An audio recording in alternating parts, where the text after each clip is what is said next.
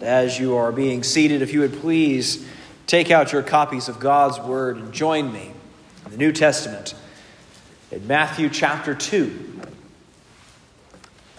Matthew chapter 2.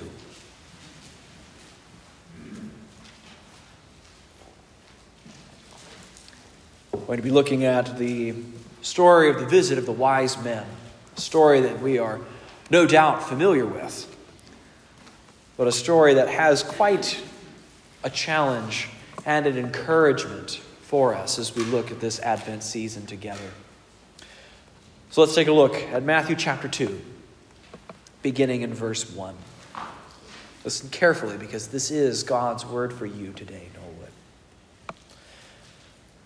Now, after Jesus was born in Bethlehem of Judea, in the days of Herod the king, behold, wise men from the east came to Jerusalem, saying, Where is he who has been born king of the Jews?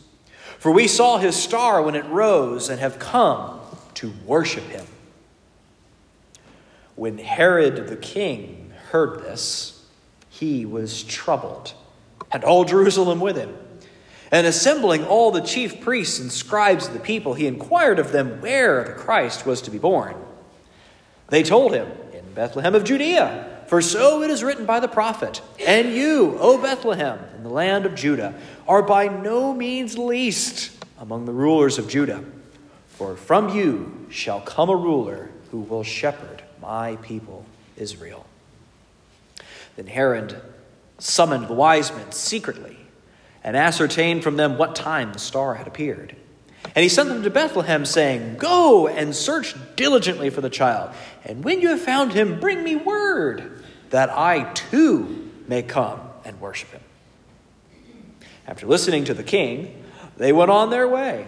And behold, the star that they had seen when it rose went before them until it came to rest over the place where the child was. When they saw the star, they rejoiced exceedingly with great joy. And going into the house, they saw the child with Mary, his mother, and they fell down and worshipped him. Then, opening their treasures, they offered him gifts gold and frankincense and myrrh. And being warned in a dream not to return to Herod, they departed to their own country by another way. This is the word of the Lord. Thanks be to God for his word. Let's now ask the Holy Spirit's help as we look at this text together. Oh God, we are a people who often can't see what's right in front of us, as indeed we see these people here in this passage, except for the wise men, couldn't see what was right in front of them. So I pray that you would open our eyes, that you would send us a guiding light as we look into this passage, and that we could see you today. Help me to preach your word accurately and well. I ask all these things in Jesus' name. Amen. Everybody loves a person or an idea or a task or a hobby until it demands something of them most of the time. A lot of people love the idea of playing the piano. But when we find out we have to practice every day, that it demands of us our time and our effort, most of us simply don't love the piano quite that much. People love the idea of being athletic, being able to sprint with the best of them until they find out that this requires sprinting and exercise and commitment. And people love the idea of Jesus. They love the idea of redemption and eternal love. But the idea of obedience and the fact that he is a king sometimes strikes a little harder than we would like. I think part of that is not just because we are rebellious sinners, although that's a big part of it, I think. I think another part is, is that we don't really understand what it means for Jesus to be a king. We know what it's like for other people to be a king, for elected officials to have authority over us. We can look, especially recently, as we see all of these things that we have been asked to do, we can bristle on them. Rules that don't make sense, things that seem arbitrary, or when looking back in retrospect, find out we're wrong. And so the idea of submitting our entire lives to Jesus, following his every agenda,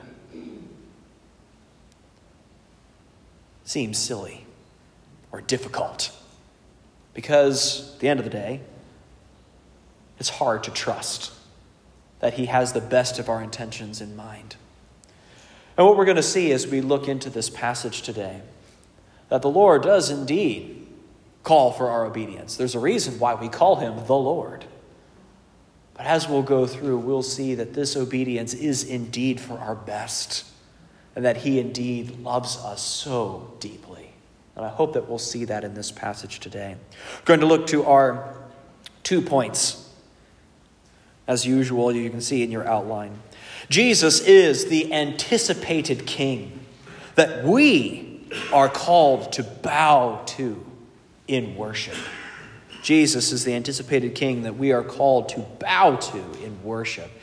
And then our second point that worship of Jesus requires a joyful sacrifice and obedience to him. And I hope that these will be clear as we look at this passage today. So, first, Jesus is the anticipated king that we are called to bow to in worship. Matthew is setting the scene for us. We, as we recall from last time when we looked at the announcement of Jesus' conception, that Mary is pregnant. And we saw how the Lord was sovereignly working through all of those details to bring Mary and Joseph together, as well as setting up all the events of world history in order to make that happen. And we're going to see similar themes as we look through this passage, similar notes of providence and God's care as we look through this passage. And we're now seeing what happened after the birth. What happened after the night in the manger. And we're describing these things here in Matthew 1, or Matthew 2, verse 1. It seems, although we can't be for we can't be sure, but there has been some length of time that has passed, probably one to two years, probably because that's the as we'll see in the, the next passage, this is the time frame that Herod set to try to get rid of this king that we're going to see. And here they are in Bethlehem, Mary and Joseph. And they are greeted with surprise visitors.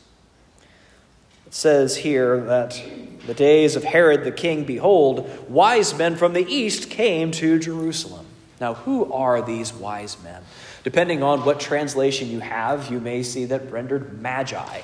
What are these people? Who are, who are magi?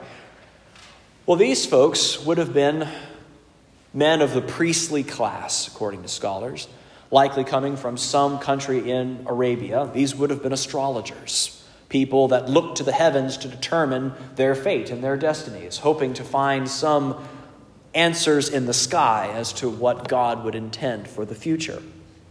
And that's what these men are doing. They're called wise men because they are wise, supposedly, by looking into the heavens and trying to chart a course forward. And this may be confusing for us who are on this side to say, it's like, okay, well, God uses a star to guide these people.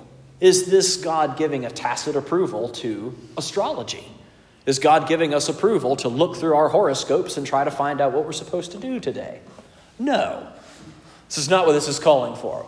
We are told over and over again that we're not to worship the sun, the moon, and the stars but that God has, as one scholar put it, has met the wise men where they are and has been guiding them to his son. One other commentator noted that even the star was not enough to tell them about Jesus. It just told them where they could find him. They needed more. A star could get them some part of the way, but they couldn't understand who Jesus was until they had an encounter with him. Same's true for us, by the way. If we look out into the world, we can see a lot of things and that it can teach us about God, we can see he's obviously a very creative being to make all the variety and beauty that we see. He's obviously very detail oriented as we can seemingly look further and further down and down and down and never really seem to get to the end of activity or life. I remember once I was in a biology class and he had us, our teacher gave us a little vial of pond water that looked clear. But when you put it under the microscope, it was a whole civilization that was living in there, which did nothing to help my germophobia at the time. But I was impressed to see the level of life that God has created for us to discover, both at the micro and at the macro level. But yet, as beautiful as all of those things are, and as much as that they can tell, I can't tell that I am a sinner and need to repent and put my faith in Christ by seeing a protozoa on a slide. I need to come to Christ myself. That's what the wise men are here doing. So they've come into Jerusalem looking for the king. It's a natural place to go. It is the capital of Judea, after all, so you'd figure there's probably a king there, and this is where he's going to be born. So they come and they're asking, Where is he who has been born king of the Jews? For we saw his star when it rose and have come to worship him. Now let's pause here for a second. They've come to worship. The word that Matthew uses there in other Greek literature can mean just a simple honor. You want to pay homage to a king or to another person uh, who is a dignitary. But in the way the New Testament uses it, this word is used exclusively for the worship of God. These wise men, astrologers, Gentiles, have come to go to church. They've not come to do something nice for a baby. They've come to worship God. This is a very big task that they are a part of and are calling him the king. There's just one problem, though, for Jerusalem. They already have a king. There's already a king of the Jews, and his name is Herod. And Herod is not a good king. Herod, according to historical scholars, was a very paranoid and awful person who wanted to hold on to his authority by whatever means necessary, including the murder of his own wife and son in order to hold on to his power. So, the idea of someone coming in here and saying that there is a new king that's been born in town, Herod is not going to take that lying down. Furthermore, Herod is not a Jew. So, to have someone who has been born of the Jews and is called King of the Jews and recognized by that by some foreign country, this is a severe challenge to his power.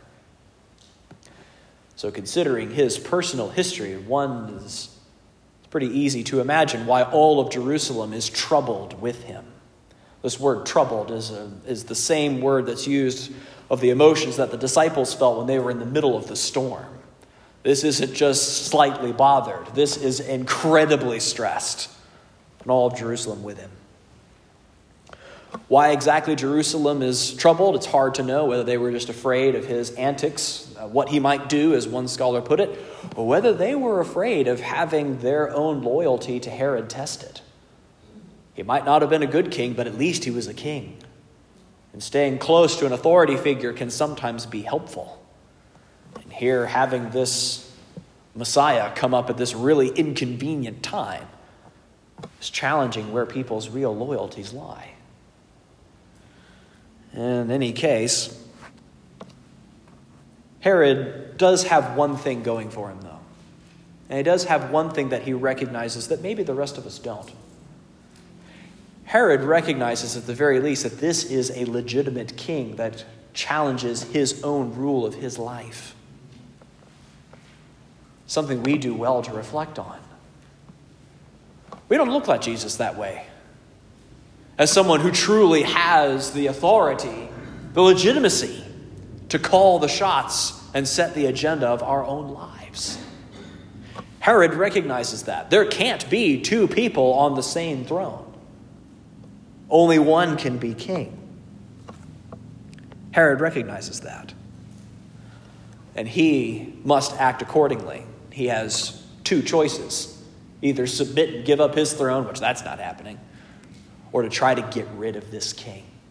It's exactly what he does. It's a strange thing when we have a feeling of authority descend over us. All ever been driving down the highway and suddenly a police car pulls out from the bushes behind you? It's an immediate recognition of authority, even if you're doing the right thing. It's the recognition that there is someone behind you that can call the shots. And all of a sudden, we're making sure we've got our steering wheel gripped properly, our seatbelt arranged neatly, and are pulling down the speed just a little bit to try to come into conformity with someone that we know has an authority in our lives. So, Herod and Jerusalem have to make a decision about Jesus, and so do we. But they need some information first. They want to really confirm who this is and where he's born. Because he was not born in Jerusalem, he wasn't born in a palace. Instead, he was born somewhere else in order to fulfill the scripture that we're about to see. So here, Herod assembles the chief priests and the scribes, the scholars of their day, to figure out where the Christ, the Messiah, was supposed to be born. Notice that they know Verse 5 says, They told him, In Bethlehem of Judea, for so it is written by the prophet. And here they quote, there's two passages that they're quoting from here Micah 5 2, which makes up the majority of this quote. And then the last line, Who will shepherd my people Israel, comes from 2 Samuel 5 2. And it says, And you, O Bethlehem, in the land of Judah, are by no means least among the rulers of Judah. For from you shall come a ruler who will shepherd my people Israel. They know where the Messiah is supposed to be. So, why are they here? Why aren't they there? Scripture doesn't say why. Maybe that's a good thing. Maybe we can read in our own hesitancies for why we wouldn't pursue after Christ. Maybe it's because they wanted to stay in good with Herod, had political reasons for doing that what it would cost them personally to be associated with this Messiah. Or maybe they were taking a wait and see approach. Make sure this Messiah is actually going to benefit them first before they throw in their lot with him. Maybe they can observe him from a distance and make a calculation from there. Whatever the reasons are, they stay here in the court. And instead, Herod comes and sends out these wise men to go and find this child for him. As one commentator points out, he really can't send soldiers with him. That would put people on too high of alert. He can't come himself because that would also be suspicious. So he sends the wise men to go and find these people who are in Bethlehem. And giving the false reason is because he wants to worship them too. no. Wants to try to kill him. So he sends the wise men on their way. I always like here in verse 9, it says, After listening to the king, gives you this idea as to who, who is in charge really. Here, Herod might be in charge of the wise men, but it's God who guides them with a star. It's God who has led all of his people up to this point for Mary and Joseph to be in this city in the first place. All because of some tax law shows that God can use anything to bring his people to his place. So, here in verse 9, this begins our taking a look at our second point that worship of Jesus requires joyful sacrifice and obedience to him. That's what these wise men do. Verse 9 After listening to the king, they went on their way. And behold, the star that they had seen when it rose went before them until it came to rest over the place where the child was. When they saw the star, they rejoiced exceedingly with great joy. And going into the house, they saw the child with Mary his mother, and they fell down and worshiped him. Here, the wise men are seeking out this king of the Jews to find and worship him. And it's interesting, they have the city they know is supposed to be Bethlehem. Bethlehem wouldn't have been a, a huge city to search. But I know if I would have thought that I was, if I was on the wise men's sandals as I was journeying out of Jerusalem and into Bethlehem, I would have figured, well, this is the king of the Jews. They've got it written down as to where this child is supposed to be. We can see a star in the heavens saying, uh, uh, announcing this, so surely we'll just go into Bethlehem and we'll just look for the house that has the big crowd in front of it. Surely the people will be very excited to see their Messiah, and we'll just find that. But there is no crowd.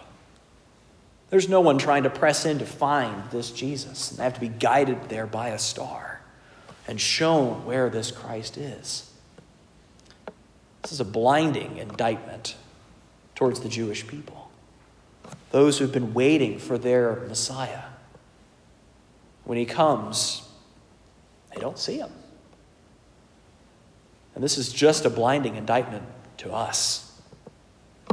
When we who have been raised in the church, for those of us who have heard God's word, or, or people who have been trained and have gone to seminary to hear God's word, and don't gather around to submit ourselves to it.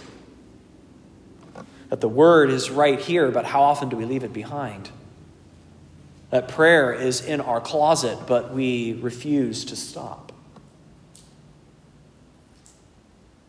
This has been something that's been really challenging to me lately.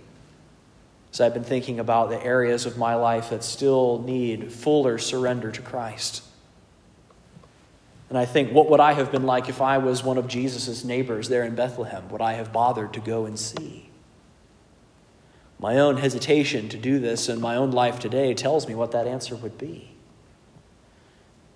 So instead, the wise men, the people from afar, the Gentiles, they show us what our attitude should be like and what obedience to Jesus and submission to his lordship looks like. It says, when they saw the star, that they rejoiced exceedingly with great joy. These are words over and over again telling how great their joy was, really highlighting this. This isn't something where they just said, oh, finally, after all these miles, we're finally got to the point we're supposed to be. Let's drop this gold off and go. These people are very excited to be in the presence of the King, to come and to worship Christ. And they do so with great sacrifice. These gifts of gold, frankincense, and myrrh are gifts for a king and are quite expensive to be sacrificed for him. Here they go and they worship him. And of course, after they're to worship, they have been told by the lowercase k, king of the Jews, to come back and report. But instead, they have been told by the uppercase king instead to go another way and return to their country and don't go back to Herod. Of course, they listen and are, go back to their country another way and Herod is not informed. Once again, the providence of the Lord at work. So this leaves us with a real challenge, doesn't it? What does our own obedience looks like? And as I said earlier, that this is joyful, sacrificial obedience. Why do I say these particular things? Well, let's break this down. The first one is joyful. As we remember from a few weeks ago, and we were looking at Philippians 4, we defined from one of our uh, commentators what joy was. It says that joy arises from a quiet hope and confidence that the Lord of life will turn affliction into deliverance. Joy in the Lord is not a feeling, but an attitude. Again, this is a critical thing for us to remember. This is not feeling. This isn't calling for us to be happy all of the time. But it does call for a quiet confidence that the Lord is working and is doing good things. I actually went back and forth about whether or not to include this word in this examination of our obedience. Because I didn't want to paint the picture that we are always smiling as we obey. Sometimes we go through obedience with tears because sometimes God asks us to do incredibly hard things. God asks us to one day say goodbye to our parents, or one day say goodbye to our children, or say goodbye to abilities that we once had and have no more. Obedience can be very, very difficult. This doesn't mean that it's harmful, but it does mean that it's difficult. But unless you have this quiet confidence that the Lord will work all things out for your good and for his glory, you will not obey. When we are called to forgive someone, if we think that Jesus doesn't have our best interests in mind, we won't. When we're called to give up portions of our free time for the word and prayer and evangelism, unless we have a joyful confidence that the Lord is going to work those things out, we won't.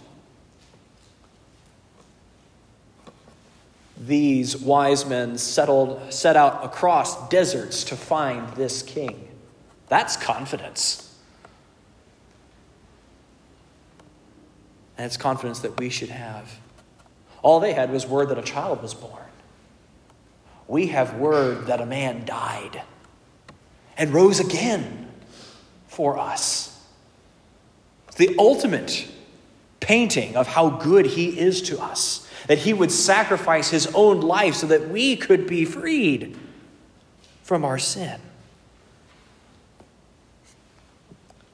It's what it means to have joy. And it's what gives us the power to obey. It's confidence in the goodness of the Lord.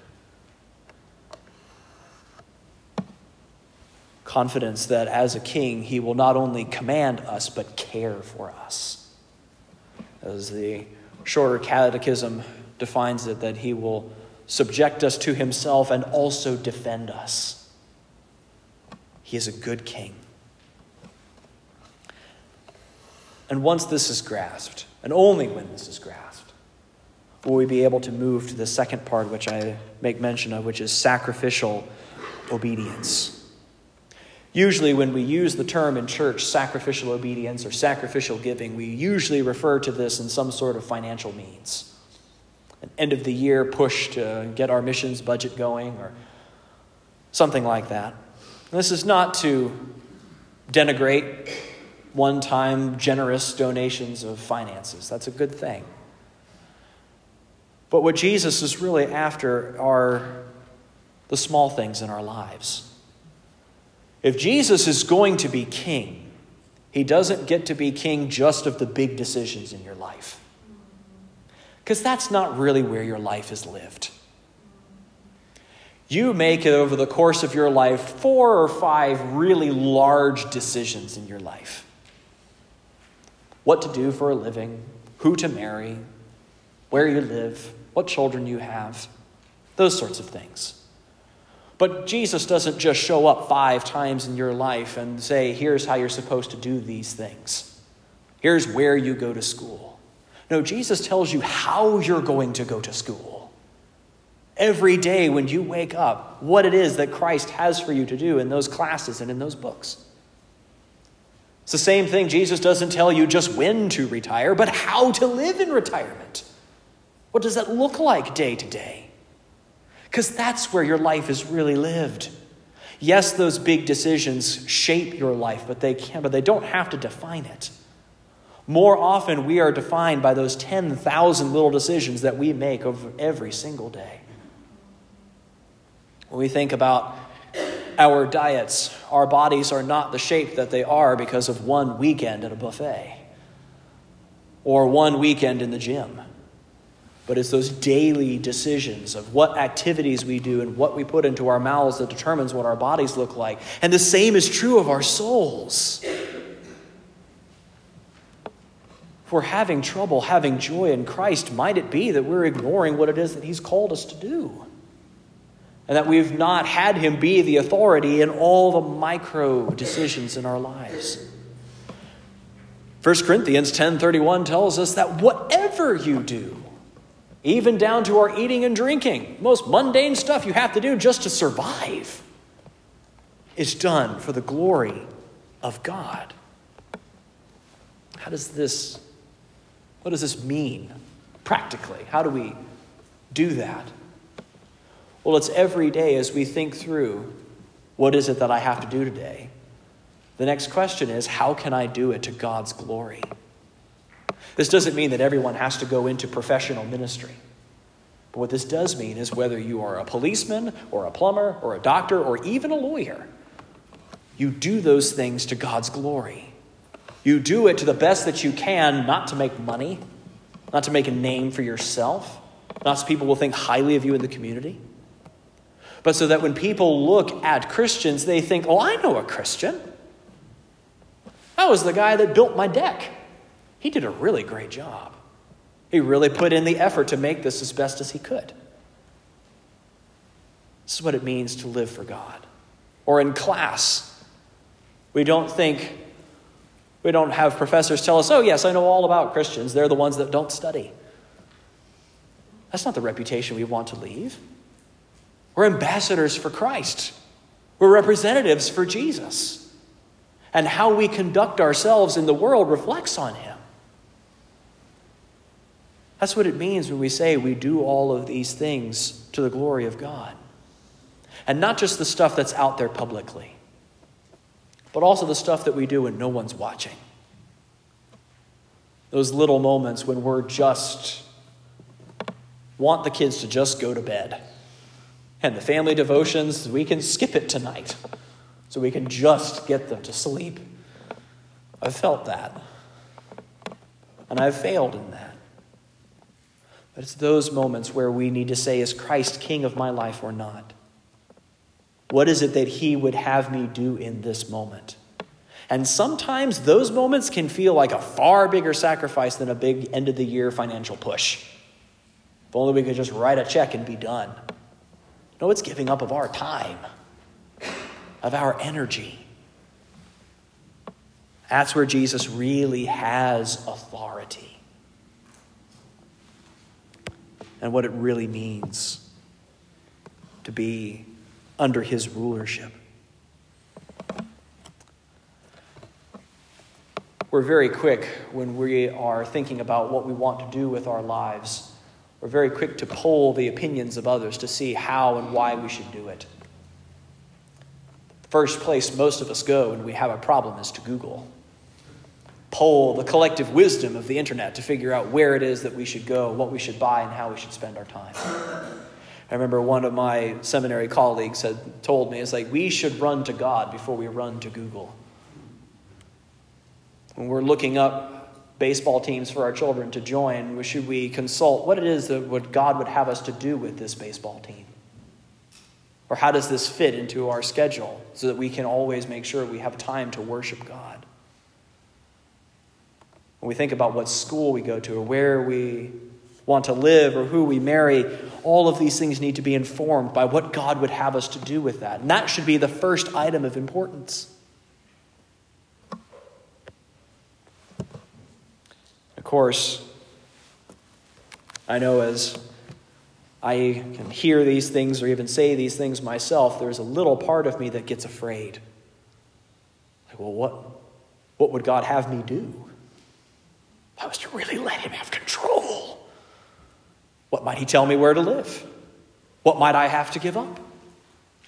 How might this hurt me? It's a real sad way of looking at God, isn't it? That if I was to let him have control of my life, that he would just make me miserable. It's a terrible way to look at it. Doesn't mean it won't be hard, but I can tell you that it will be worth it that God is such a wonderful king that he doesn't come to his subjects to, sub, to subdue them and subject them in oppression.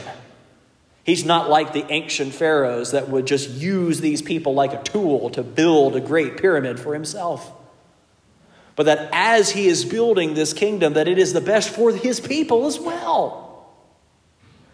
That he is doing something for us, even though it's painful and even if we can't see the end result.